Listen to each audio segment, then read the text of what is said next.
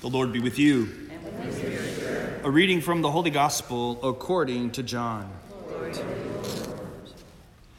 On the evening of that first day of the week, when the doors were locked where the disciples were for fear of the Jews, Jesus came and stood in their midst and said to them, Peace be with you. When he had said this, he showed them his hands and his side. The disciples rejoiced when they saw the Lord. Jesus said to them again, Peace be with you. As the Father has sent me, so I send you. And when he had said this, he breathed on them and said to them, Receive the Holy Spirit.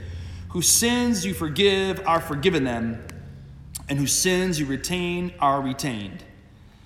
Thomas, called Didymus, one of the twelve, was not with them when Jesus came.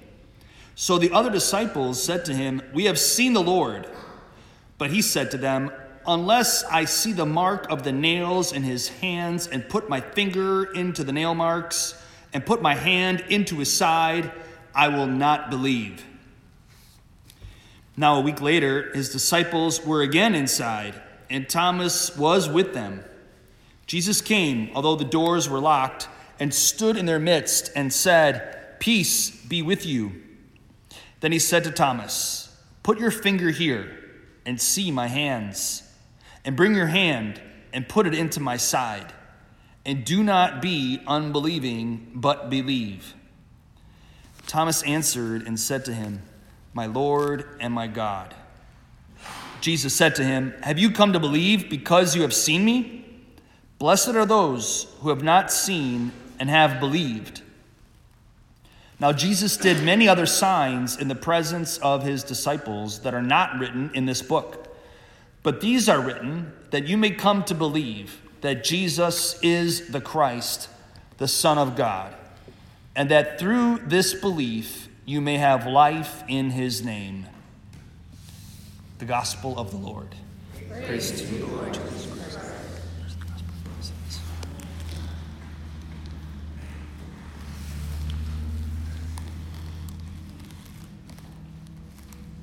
So, as I mentioned at the beginning of Mass, today is Divine Mercy Sunday.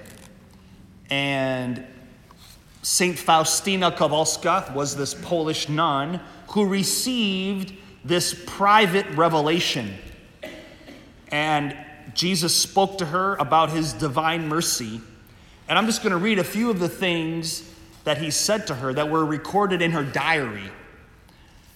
Jesus said, Tell my priests that hardened sinners will repent on hearing their words when they speak about my unfathomable mercy, about the compassion I have for them in my heart. To, to priests who proclaim and extol my mercy, I will give wondrous power. I will anoint their words and touch the hearts of those to whom they will speak. So that's why I like to talk about divine mercy. He goes on, proclaim that mercy is the greatest attribute of God. All the works of my hands are crowned with mercy. So the church recognized this private revelation as worthy of belief especially when they decided to canonize St. Faustina, as I said, in the year 2000. And John Paul II, who would have known about her being from Poland himself and was around more or less at the same time, she would have been older, but he would have certainly heard about St. Faustina and Divine Mercy being from Krakow just as she was. And so he in answer to Jesus' plea, really, proclaimed the second Sunday of Easter, which is today, to be Divine Mercy Sunday for the universal church. So that's why we have this now, because Jesus asked for it. And the church has recognized that as worthy of belief, and not only worthy of belief, but wanted to institute this second Sunday of Easter for the, for the universal church as Divine Mercy Sunday. So many of you are probably familiar with this image now that has the rays emanating from his heart. And what's also very beautiful, it's a little detail, but his left hand is even pulling away a little bit his robe, which is a way of saying, I want to expose my heart. I want you to know my heart and my love for you. And the red rays represent the Eucharist, his blood, and the blue, the waters of baptism. So, this is the, the fount, if you will, of sacramental life in the church his heart, his pierced side. Let me read something else. Speaking of his heart, he said to St. Faustina, My heart overflows with great mercy for souls, and especially for poor sinners. If only they could understand that I am the best of fathers to them, and that it is for them that the blood and water flowed from my heart as from a fount, overflowing with mercy. For them I dwell in the tabernacle as King of mercy. Isn't that awesome? So I think many of us grew up fearing God and having priests and CCD teachers and parents teachers talking to us about the justice of God and the commandments of God and the wrath of God and the anger of God. You know, they wanted to instill the fear of God in us. Well, that's really not what Jesus is trying to do here, okay? That's really not the true spirit of the gospel. He doesn't like to resort to that kind of behavior.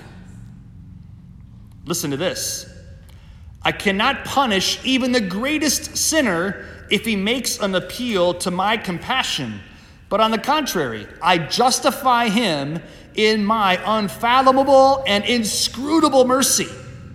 Right.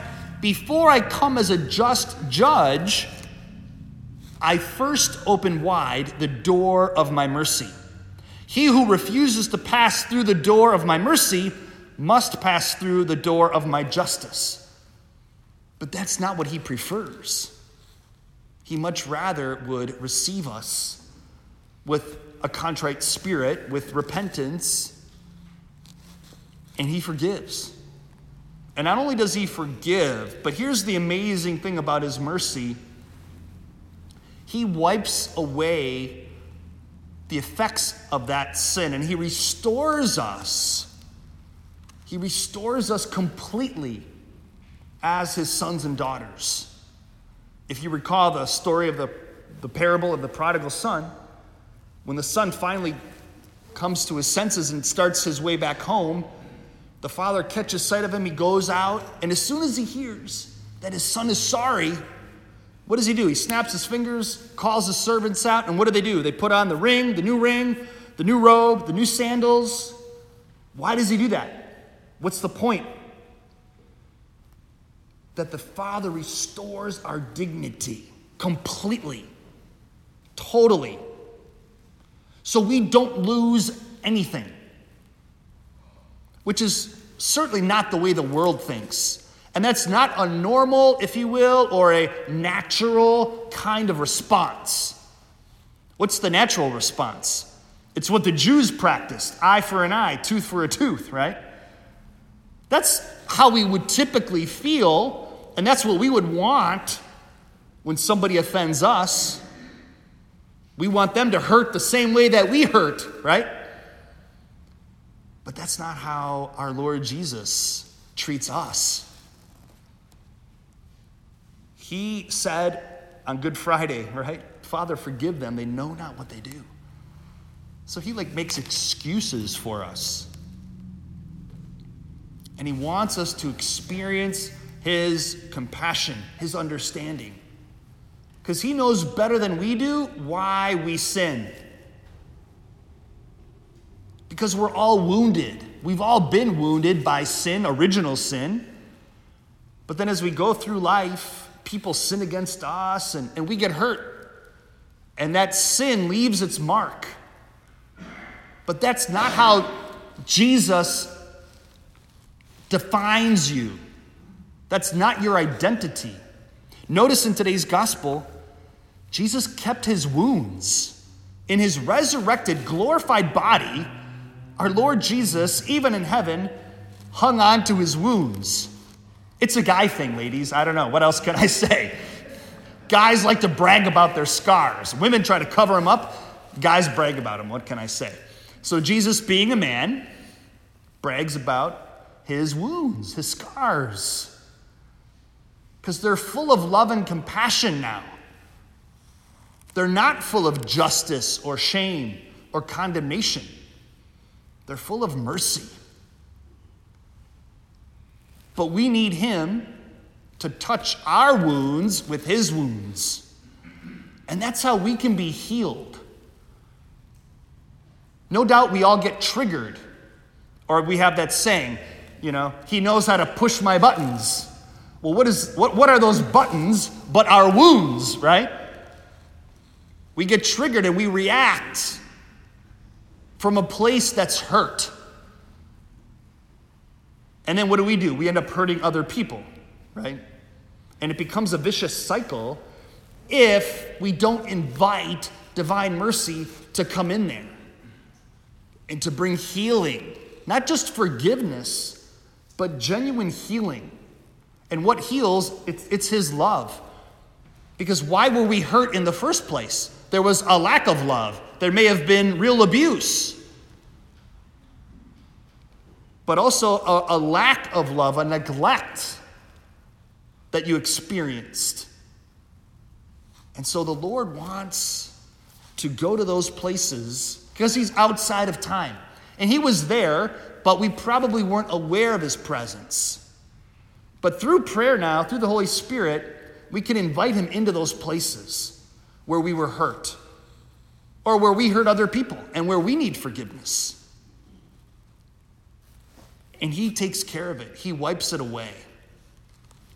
Today, there's a special grace that Jesus talked about in, his, in the diary. He, St. Faustina records these words of Jesus.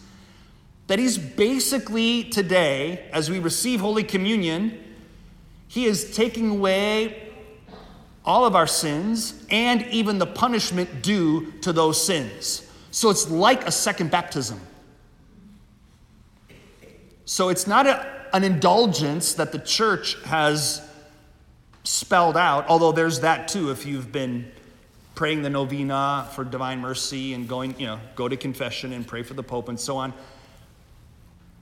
But Jesus is even being more generous today, as he said to St. Faustina, that he'll forgive all your sins today as you receive Holy Communion and any punishment due for those sins. In other words, whatever damage was done because of your sins, either to you or to other people, He's going to repair the damage today for you. Can I get an amen to that? How good is God? How good is God? So we thank Him today for this mercy. Let me just close with another quote here. What joy fills my heart when you return to me. Because you are weak, I take you in my arms and carry you to the home of my Father and your Father, our Father. So again, He does the heavy lifting. All we have to do is approach Him in faith today. So as you receive Holy Communion, say, Jesus, please forgive me.